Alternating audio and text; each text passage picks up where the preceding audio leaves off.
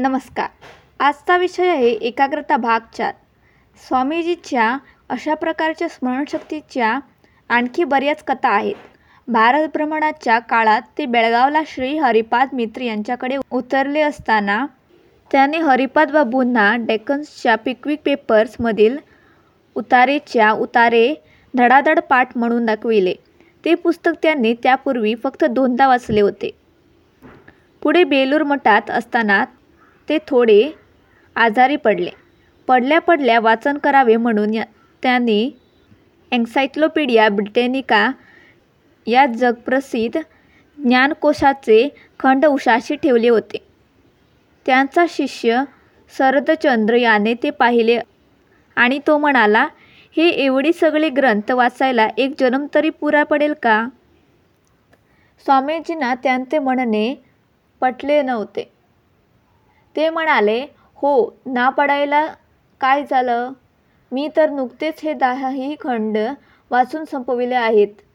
विचार तुला काय हवे ते. शरदबाबूंनी एक एक खंड हातात घेऊन त्यातील मजकुरानुसार प्रश्न विचारले.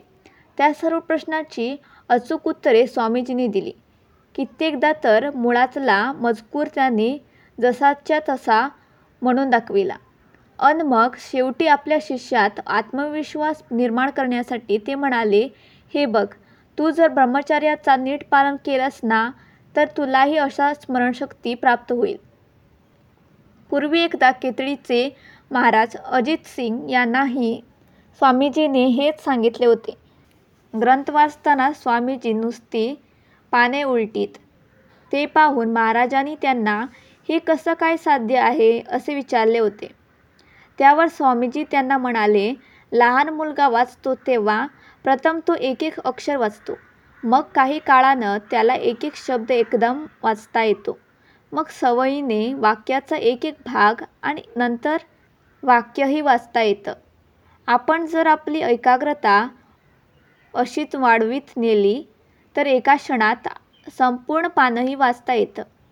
यासाठी तीन गोष्टी आवश्यक असतात. एकाग्रता सवय आणि ब्रह्मचर्याचं पालन.